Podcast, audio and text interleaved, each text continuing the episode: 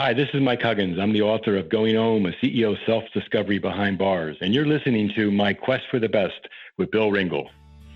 Listen up, small business founders, senior managers, and rising stars. Bill Ringle here, host of My Quest for the Best, where ambitious small business leaders discover strategies and tactics to unlock your growth potential. On each episode, I bring you the inside stories from published and accomplished guests who want to share their knowledge and experiences so you can be more successful in leading your people, managing your business, and navigating towards more growth and more impact in a changing and challenging landscape. Let's dive in. Joining me today is Michael Huggins. Michael is a former COO who ran a $2 billion business but ended up going to prison for responsible corporate officer misdemeanor for illegal activities that occurred under his watch but which he didn't know about. Coming out of prison, he turned down lucrative job offers and started the Transformation Yoga Project, a nonprofit organization which serves criminal justice, substance abuse, and youth. He's a graduate of Villanova and earned his MBA at Wharton School at the University of Pennsylvania. He's here to talk about his book, Going Home, a CEO's self discovery behind bars. Welcome, Michael. Hi, Bill. Thanks for having me. It's a pleasure. I'd like to hear when you were growing up, Michael, who's someone who influenced or inspired you? Well, that has to be my father. My father was an amazing guy. We grew up in Upper Darby and he worked for General Electric and he just gave so much for our family with his career. We moved around a bit, but he always provided for us and we came from very very humble beginnings and he did provide an opportunity for us to go to school and get jobs and at a, at a price for him he sacrificed a lot missing a lot of our personal uh, activities and sports and just school plays and things like that. But he was always there for us when we really, really needed him. So he was both my idol and someone who I aspired to, but but later in life was someone I, I could also talk to about the trials and tribulations, and some of the things that I was going through on a personal level.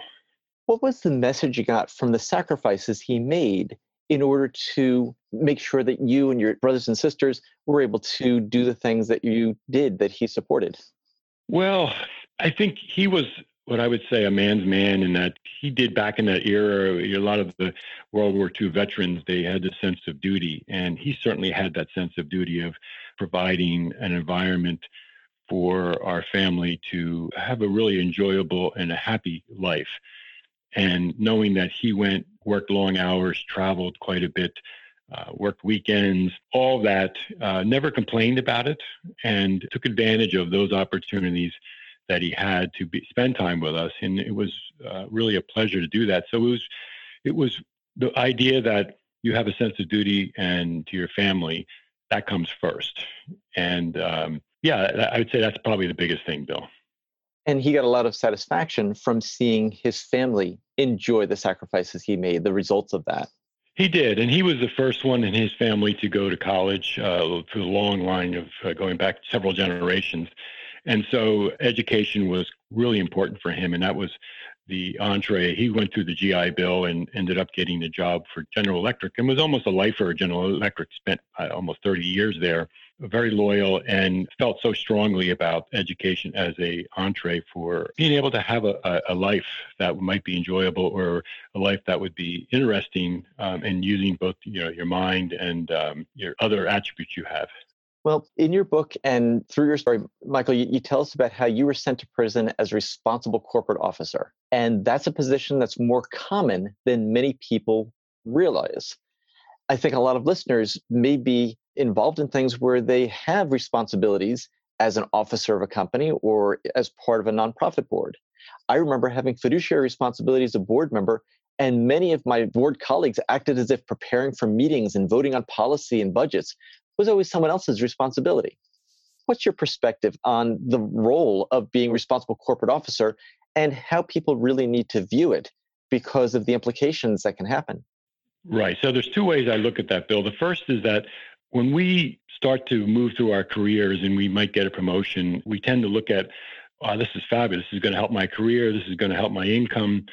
But we don't really take the time to understand as business leaders what other obligation does that imposed upon me. And I think that's the missing piece that we but we need to understand what we are signing up for. And I don't mean it necessarily. I, I hear what you're saying about fiduciary responsibility and and all of that. Some of that is somewhat obvious in that um, I think that comes with the territory. But I give you an example in my particular case, our company was a medical company, and so we were regulated by the FDA. We had internal controls, we had a quality department, we had a regulatory department.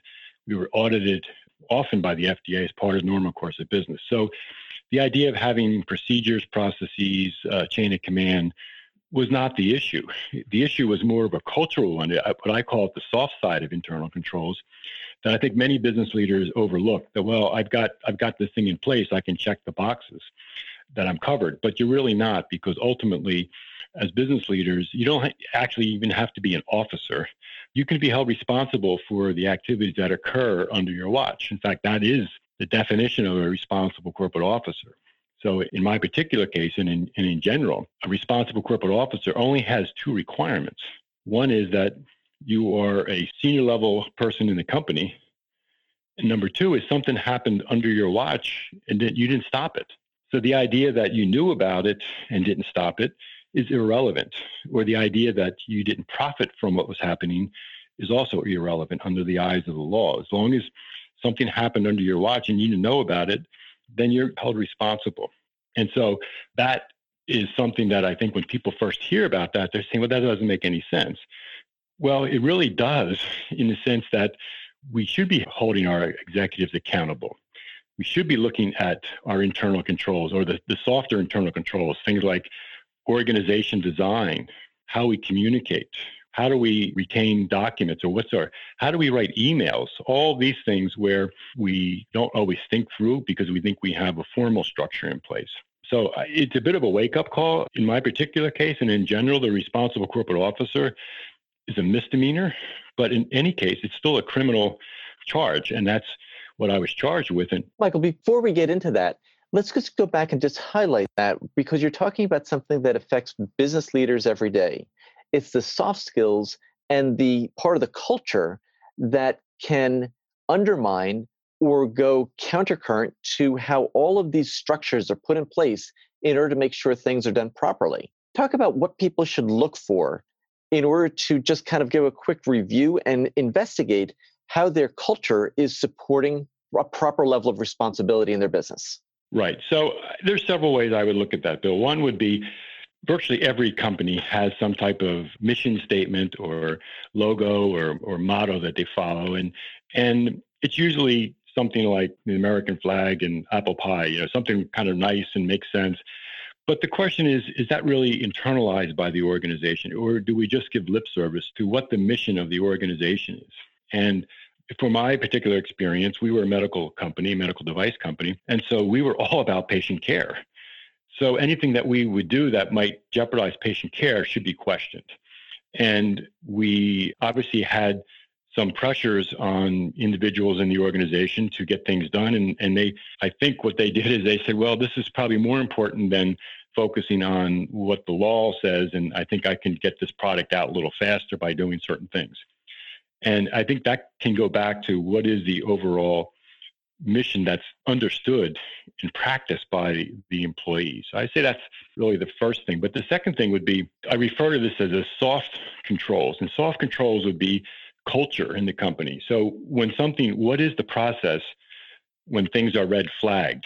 Are they are they given lip service, or are they taken seriously? In, in this case, things were identified within our internal control system, and they were sort of overlooked because of the process, because the product was a little bit different than our normal product.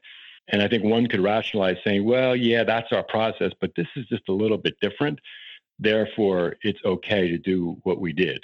So managers are looking at this and saying, well, we're making an exception or we're diluting or distorting the rules because we don't want to rock the boat. We don't want to delay delivery. We don't want to upset our customer these are the kinds of pressures that people are giving into. Is that what you're saying?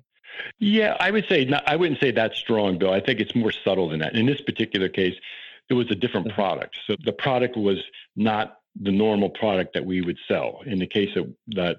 And so one could argue that some of the rules we had in place for this new product weren't necessarily applicable mm. or, or and the employees who were reviewing this product in our quality control area and in our regulatory area, they weren't necessarily qualified to make that judgment. So real quick, we were a metal company making screws and plates and nails. So we had, we knew everything about metals, how to evaluate it, you know, anything to do with that. But this product in question was a biomaterial, so it was not metal. It was a it was a synthetic material. So the same controls that we had in place to make sure we had the quality there for the metal products, it just didn't function properly for a non-metallic device. And that was the first big red flag that we should have identified that, hey, this is different than what we normally do. And what we didn't do is we didn't question whether the system would operate properly. And so to me, the lesson learned is if you have take a strategic change or a new strategic product, it's not just about getting the product out, it's about evaluating whether your systems can adequately manage that new direction you're going, whether it's a product or whether it's a new business line. Are your systems in place to adequately manage that? I think that's a big lesson for everyone listening, Michael. People need to realize that if you're going to step outside of your lane, there are implications that are associated with that. And it means looking at the whole process and all of the interlocking systems from top to bottom. Many times, absolutely under, correct. Yeah, many times under the pressure of doing business, that doesn't always occur, and there are consequences to that. That's correct. The second item I would mention would be what's the overall corporate culture when it comes to adversity and not, not day-to-day things when things are going fine, but when it comes to adversity, what's the corporate culture? And in my mind, there's two ways to go. One is to fight it, and the other is to try to negotiate or work with the, whoever agency you're dealing with to come to some agreement, some settlement, so that you can learn a lesson and move on from there. In, in my particular case, the company I was with, they decided to take a more adversarial approach and so, as these things were raised, the company, generally speaking, got very defensive. And when you get defensive, you start getting lawyers involved. And in the case, this case, the lawyers of the, the government said, well, great, bring it on. You know, if you want to go down that rabbit hole, we're happy to take you down there. And so I think part of the other piece of this responsible corporate officer is how do you deal with adversity? Mm. And it's not something I think you can necessarily answer until you get into, into the heat of the battle, if you will. And so I think that's some, another piece of it is you really need to understand what's the company culture, what's the response going to be to adversity? Is it fight or flight kind of a thing? Michael, I imagine that when that was happening, you weren't driving the process. It was out of your hands. Lawyers were making those decisions, and you were kind of feeling less empowered and in control than probably ever before. Is that close to the story? Well, beyond that, I wasn't even with the company. So I left the company for unrelated reasons. So when I left the company, the investigation hadn't turned to individuals. It was still a general investigation. So I had left and, and became the CEO of a different company. And so I'm sort of watching from afar, a bit aghast about wait a second, this is their strategy. this is how they're yeah. responding, as best I could tell.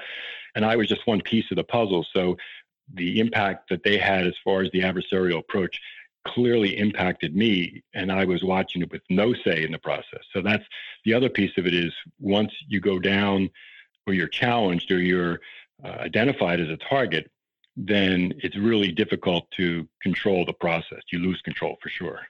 What was the perhaps scariest moment for you during this whole process? Was it when you're in the holding area? Was it when you were being introduced to the prison? Was it, you know, maybe the first night? What was it that when you look back on this, that was the lowest point that you had to face?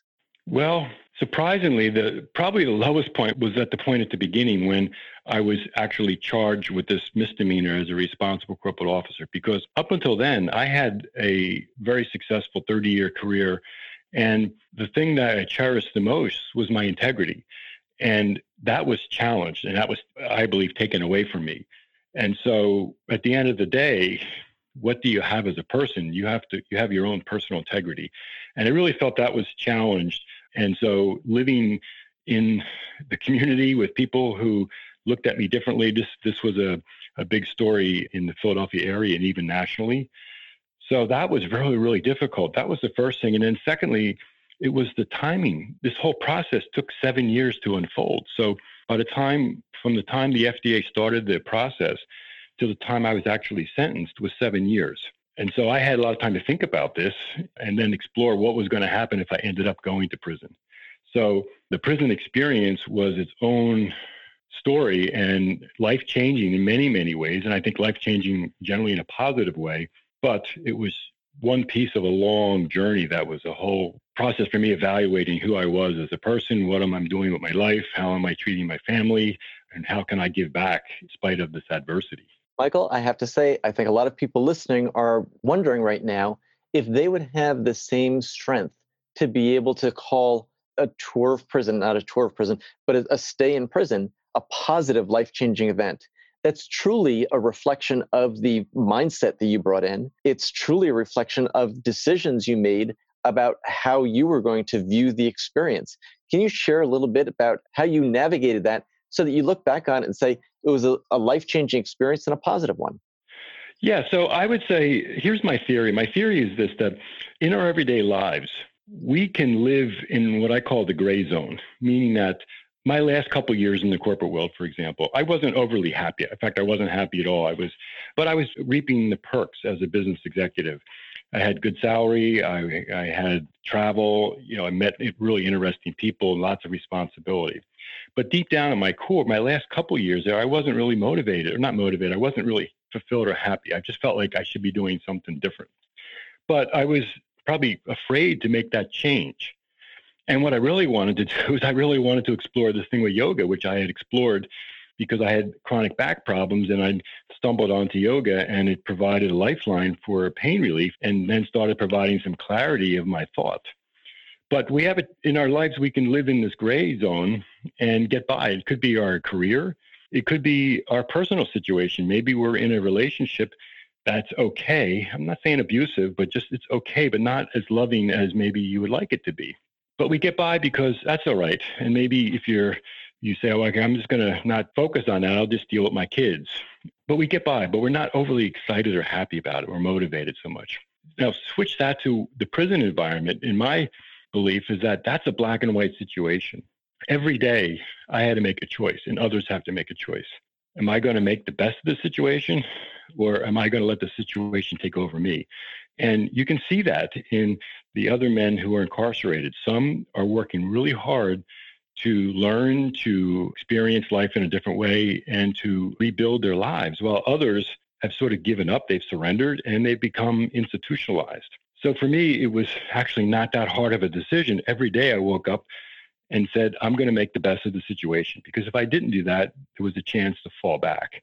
And my lesson learned is that when I got back out is how can I continue to provide that clarity of thought so that I don't settle for something that's not serving me or my family? How can I provide a process for me to deal with discomforts, particularly returning back into the community? How can I provide a pathway so I can maintain some happiness even though I'm dealing with lots of adversity?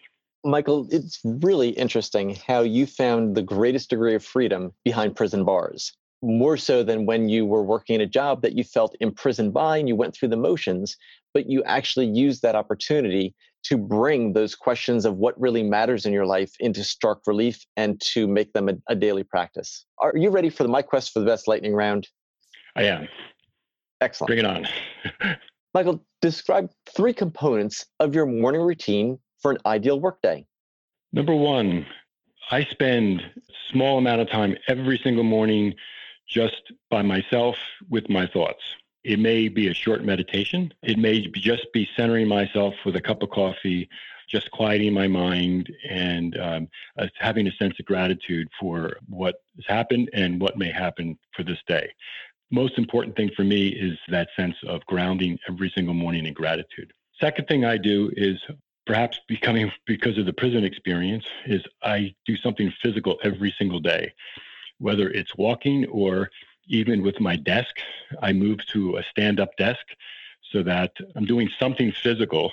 And when I can, I practice yoga multiple times a week or at least try to go to the gym. So the physical aspect of maintaining myself healthy is a huge part of my routine. And the third thing is I do try to find a similar kind of balance between business and pleasure. So I used to be uh, what I would call a type A plus a guy nonstop work, uh, sort of similar to my father. And I've come to realize that I can be much more efficient if I work less and spend time enjoying life and maintaining a proper perspective. And, and as you know, Bill, the work I'm doing now and with this amazing organization, the Transformation Yoga Project, we work with people dealing with really significant trauma. And there's this thing called vicarious trauma where things like healthcare workers, they take on that trauma. And so it, to me, it's very important to find ways to release the stress and we have of our jobs, whether it's going to work with people with trauma or just everyday job in the corporate world. Interesting. If you could put a slogan about your work and the mission that you're on now on a billboard that everyone drove by, had to see for a month each morning, what would it say? I have a logo that I use. It's called The Positive, The Possible, and the Genius in Each of Us. Something I just believe in that if we can maintain a positive attitude, a positive approach, some people call it fake it till you make it, but if you can maintain a positive approach to things, eventually that will start to manifest. And the other one is the possible. For me, the transition from a CEO, business leader, to now the president of a uh, amazing, wonderful nonprofit and uh, an active yoga teacher was something I never thought was possible. I thought that was insane to make that transition from a CEO to a yoga teacher, but it's possible, and it's the exact place I should be. And of course, the last one is the genius in all of us. The, my experience through the prison system, I met so many amazing people that have such untapped human potential that I really feel motivated that we can provide some tools for people to achieve what's the potential that's in, that lies inside of them. Maybe they're hesitant or they've been beat down too many times, but we all have something that is incredibly positive, and um, let's find a way to bring that out so we can live a full life. And that's really an abundance mentality that comes through. Thank you for sharing that. Absolutely. Yeah. Absolutely. Michael, what's the most important habit, routine, or belief that you've stopped in the last year that's brought you the most pleasure or personal satisfaction? I would say this idea of uh, judging is probably one that sticks with me because along the way, we tend to judge people. And when you dig through all that, basically, we judge people similar to the way we judge ourselves. And normally we're really hard how we judge ourselves. So I make it a point not to judge people. And what I, I kind of joke that to me, the only person that should be judging anybody is the judge. And in, in my case, the judge judged me. I didn't necessarily agree with him, but that's his job. It's not my job to judge others because I have no appreciation or understanding what that individual is going through in their lifetime or even in a current period. So I think if without judging people, we can then hold ourselves open to understand and appreciate the goodness that lies within us. And, and over time, if we provide that state or that abundance, I think that'll show and other people will, will do the same. What a great philosophy. I really like that. Michael, if people had to take away one lesson from the experience that you learned and that you wrote about in Going Home, what would the idea or lesson be that you'd want everyone to be able to take away? Well, for me, I think it's this concept of where you are doesn't define who you are. And it hit me so much while I was incarcerated because we call or we label people as inmates. I'd like to think that that's not right terminology. That in my particular case, I happen to be a man who was incarcerated, or there's women who are incarcerated. So we can treat each other as humans first, and then we can say they're going through something. Same, some, same with people who are dealing with substance abuse. They're not an addict, they're a person dealing with substance abuse. And the reason I think that's important is because it doesn't, where you are doesn't, def- you may be currently going through substance abuse recovery, but that doesn't define who you are. So your journey is as important as your destination. And every experience that we have, good, bad, or indifferent, over time provides us wisdom. And that wisdom makes us unique, makes us interesting, and allows us to provide some type of contribution to society at large. Michael, I remember a, a quote that you wrote in the book about the human spirit is strong, but it can be broken if it's not nurtured. What do you think is important, and, and how do you apply that in your life about nurturing your spirit and encouraging those around you to do the same? Well, for me, nurturing my spirit, I am incredibly fortunate to be surrounded by uh, people who choose to work with trauma, particularly in the yoga world. And my fellow workers with the Transformation Yoga Project, they are an amazing inspiration for me. They're doing work that just nourishes me because I know what they're going through, what they put out there, and what we receive back from our students who are so appreciative of this work or these tools for them to, to navigate life. So I view it all as this connection that it's a circle of energy. We're providing energy to the people we're serving, and they provide energy back to us in a way that's very nourishing because it just feels like we are making a contribution in a way that can affect change in a, in a both at a at an individual basis, but over time we're starting to see communities change. Maybe a little bit of a softening of certain prisons because there's a sense of mindfulness there that wasn't there before. Well, Michael, you've shared so many great ideas with on my quest for the best. I just want to thank you so much for sharing your wisdom and experience today. Well, thank you so much. Yeah, thank you. So, a couple of points that I want to bring out and recall are first of all, with being a corporate responsibility officer, have two requirements only that you're a senior level officer, and that if something happens, it doesn't matter whether you have knowledge or you profit from what happens, you're responsible. It's really where the buck stops you reminded us and taught us about how soft cultures really reflect culture of an organization and how you address things um, during times of adversity, whether you're going to fight or negotiate, and the implications of each. You talked about your example where you had taken on something outside your lane in your medical devices company. And you talked about where you knew everything about metals, but you took on a biomaterial, a synthetic. And it was something where you said the words you weren't qualified to judge, and now, here at the end of the interview, you talked about not judging being something that you've let go of and has really been an important lesson to you. You reminded us to beware and be cautious of living in the gray zone where you're not unhappy, but you're not unhappy enough to really get the benefits that you want and live the life at the level that you want. You talked about the importance for you of yoga being a, a lifeline for pain relief, but also for clarity of thought and how important that was for you. And what you really um, brought home at the end was is that where you are doesn't define who you are. So Michael Huggins, author of Going Home, a CEO's self-discovery behind bars. I want to thank you again so much for joining me on my quest for the best. Thank you so much, Bill. I really appreciate the time. Say, Michael, before we say goodbye for now, where is it that we can find out more about you and your work online?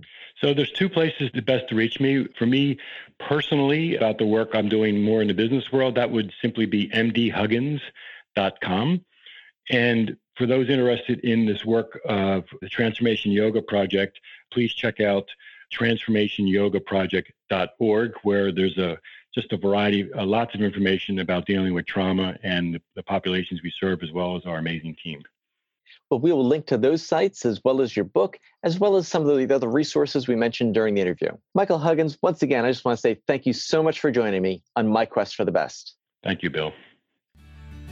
Hi, this is Bill, and I hope you've enjoyed this podcast interview on my quest for the best. Be sure to subscribe on Apple Podcasts, Google Play, Stitcher, or your favorite app so you never miss an episode full of stories, tips, and insights for the ambitious small business leader.